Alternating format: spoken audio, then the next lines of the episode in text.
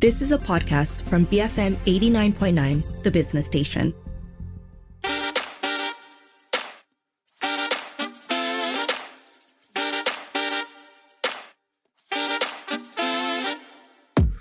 Good evening. This is the evening edition with Sharmila. Tonight, episode 5 of our Clean Cut series, where we invite comedians to come to the station and perform a set in front of the BFM staff. The challenge here is that they have to perform a clean set. So this week, we have Keren Bala Devan.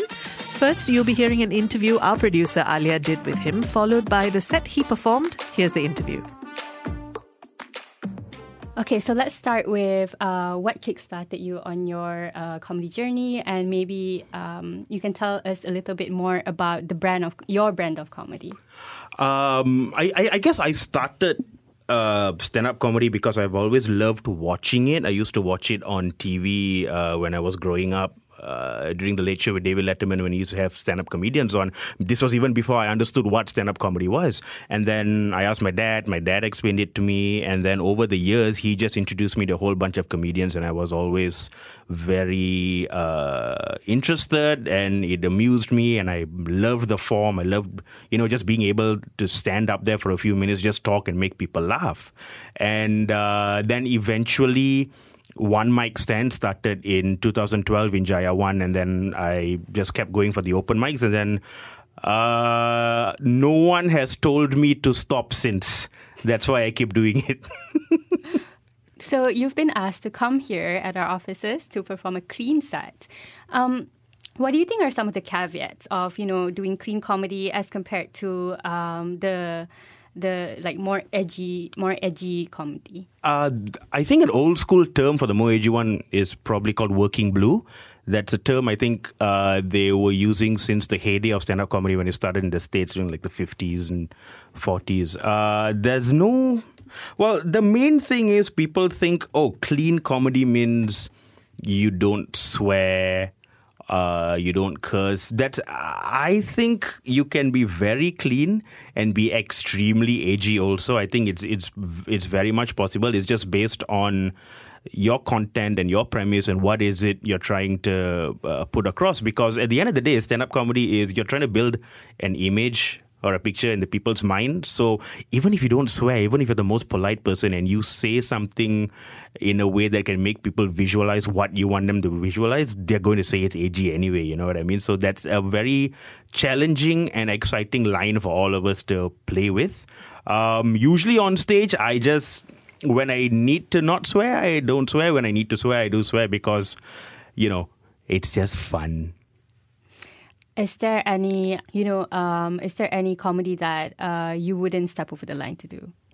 I wouldn't step over the line. I mean, I mean, being aware of you know where we are and how Malaysia is, there are certain things uh, that you don't talk about. Definitely, uh, literally, not a single comedian does anything or would want to do anything about royalty, especially with the rules in this country and all that. But but everything else, I think the way I've come across it is the line is very much artificial and it's a very much and it's very much a shifting goalpost according to how the times change. So when people say like, "Oh, you shouldn't cross that line," I mean, who put that line there? First of all, and secondly, I'm doing my job. My job is to make you laugh. If you laugh, then the job's done. You don't get to say, "Oh, you crossed the line." I mean, if I cross the line, why did you laugh? You know what I mean? And then people go, "But I didn't laugh." Well, a hundred other people did. You know what I mean? So uh, finding that line for me is more finding the line that how much can I push it so people can laugh, but also they don't go back feeling bad. The main thing is people think that oh, an an an edgy joke is dangerous, but no one is trying to be mean, right? No comedian wants to be mean. So you just keep pushing it to the point and you do whatever you need to do to get that laugh, to get that reaction from people. Um, and if it becomes mean, then the problem is not, you know, people's knee jerk reaction of, oh my God, nobody should. No, no, no, no, no. It's the comedian's fault because they weren't good enough to not make it better. Um, t- uh, Tell me about some of your your best moments on stage. I mean, there's a lot of things. Uh, I mean, you've done a lot of performances, so I imagine that there are a lot of different types of audiences. And how do you find the the right spot, the right funny bone spot, you know, to make people laugh? Ooh, uh, that's very tricky because from what I've learned, every single comedy show you do is going to be different because you just never know who or what the audience is going to be like. So it's always a, a toss up, right? It's always a roll of the dice. So that is very uh, exciting for me. And I think going up there and trying to find the the funny, as you said, I think comes with years of training and and going and stepping on stage and going, all right, I know my jokes, I'm confident with my jokes, I know these jokes are going to work maybe nine times out of ten. Will tonight be the one out of ten that it doesn't work? Maybe we never know, but that's the game Part right? of the yeah. so you go in uh, you try to to gauge the audience and see well do they laugh at because if let's for example if let's say a joke that i've done before and i know it works most of the time i know exactly when and where people would laugh. So if let's say that particular audience isn't laughing at that point i'll go oh okay. Maybe i need to shift uh, the way i say it change my tone change up the order um, it's very much in the moment kind of a thing because you can never 100% prepare. Do you have any final thoughts to leave us with? Uh, no, just uh, uh, thank you so much. And uh, if you don't mind, uh, if I can plug some of my upcoming shows, uh, it's so nice, by the way, to be back and be able to do live comedy after lockdown and everything. Uh, I'm glad things are back. And if uh, anybody's listening, you want to come to shows, we've got uh, a show coming up on the 14th of uh, December at Hush Theatre KL. This is um, an initiative by myself, Brian Tan, and Prakash Daniel called Copy Shop Conversations. It's a little bit different. It's not stand up. It's um, you guys can ask whatever questions you want, and we'll answer it live on stage. It's super fun. It's great. Uh, 14th December, Hush Theatre. Just follow me on my socials, and everything's there. Thank you so much. Thank you. That was our producer Alia speaking with comedian Keren Bala Devan. We're going to go for a quick break now, but we'll be back with the live set he performed here in the BFM office. You're listening to Clean Cut, BFM 89.9. Be firmly motivated. BFM 89.9. Good evening. You're listening to Clean Cut, our monthly comedy series where we invite a comedian to come and perform a set in our offices with the challenge that it has to be funny but clean. Before the break, you heard our producer Alia speaking to comedian Keren Bala Devan. And now here's the live set he performed at our office. And as you'll hear, it was also our annual Deepavali lunch. Uh, thanks, guys. Thank you so much. Uh, uh, I'm glad to be here. I'm glad I'm not the only one dressed up. I'm very happy about that. I didn't think, I know, I thought it was a prank.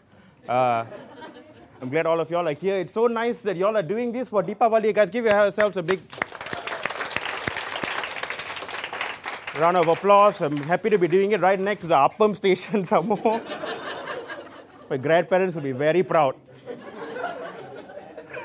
uh, uh, I, I do I do love uh, so um, Alia told me like hey come here and uh, do a bit of jokes because I've listened to the other ones that y'all done before also had the comedians on to come and do a bit of stand up uh, and then she said you know keep it radio clean radio friendly I said okay maybe uh, I mean I told her I was going to do something else I told her I was just going to like hey you know what it's men's uh, uh, health month, I thought, hey, let's do jokes about men's mental health, right? I've been doing jokes about that. That's important. BFM's very big on mental health. And I thought, let me just roast BFM a little bit. How about that? You think can or not, guys?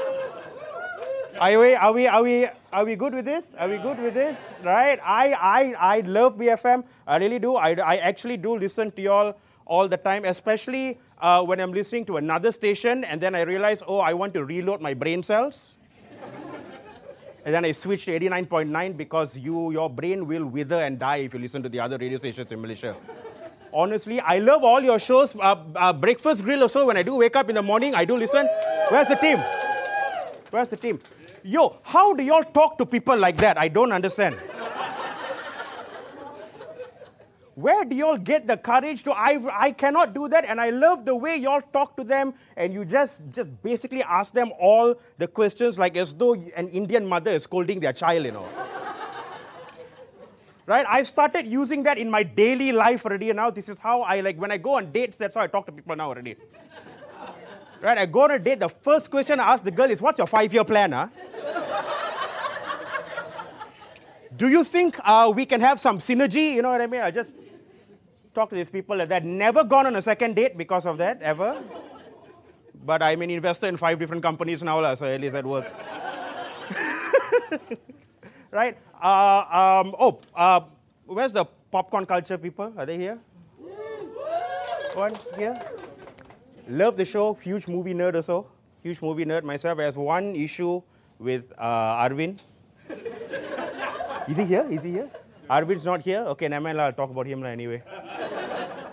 I don't understand why, like, I every time I watch, I mean, sorry, watch, every time I listen to popcorn culture, I, I like it, except there was this one episode, and I don't know why it stuck with me so much.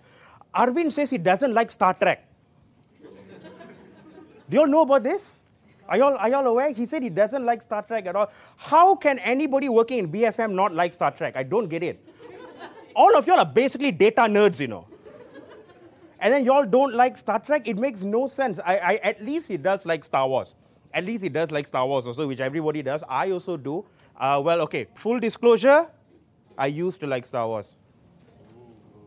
Yeah, saw, saw all the nerds in the room going, ooh. It's like you cannot say that, you know, it's like someone leaving a religion, you know, if you say you don't like Star Wars anymore. I'm serious, I cannot. I like I just realized this the other day. I am done with Star Wars.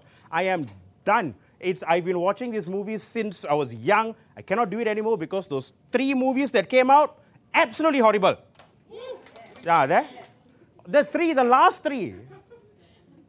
The like the last three, completely bad because I went and watched all three. Yeah, I did. Here's what I realized Disney turned it into a Tamil movie series. Huh? right? It took them three movies for them to tell the girl is the bad guy's granddaughter. No. Tamil movie, they would have revealed it half point in the movie before intermission. Right? And if it was a Tamil movie, so it, it would have been good because all this problem would have been solved. I figured it out. Okay, if R2D2 just opened his mouth. right? The flow was there from the beginning didn't say anything. He knew who was what. He knew who the father was. He knew who the bad guy was. Nothing. Just beep and beep and beep. Open your mouth, lah, brother. Say something, lah. No, what's wrong with this bloody microwave? You know what I mean or not? Right? The, the movie would have they, they would have sorted the series one movie in if he had just told Luke, hey, that uh, Nazi is your father, no? Right? And just like every Tamil movie, he would have went there, he would have go, gone to him, gone to Vader and said, Appa! Vader would have still tried to get him to join to the, the dark side. He would have, right? Because that's what Vader does. But he would have done that one thing in every single Tamil movie that we've watched. He would have looked at him straight in his helmet and asked him, Is this what Amma would have wanted?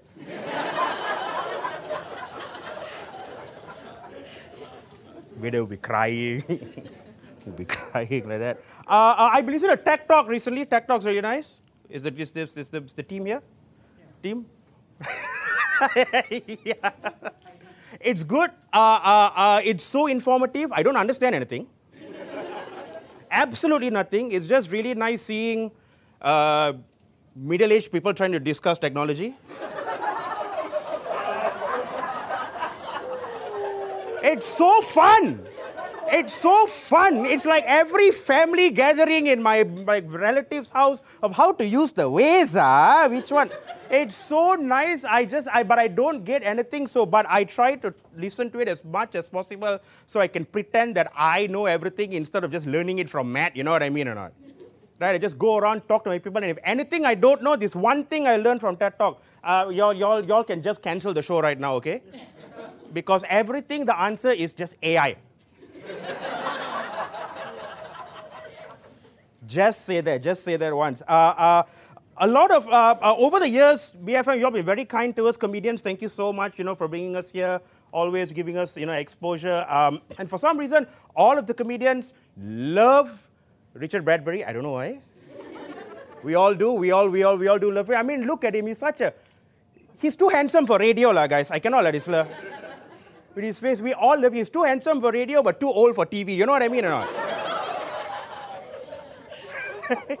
Look at him. He looks like a captain of a steamship, la, the way he looks now. He's a great guy. He's, I, I, just, I, I, I just want BFM to do something a bit differently. I have this one thing I want to suggest to you all, and I'll give it to you for free.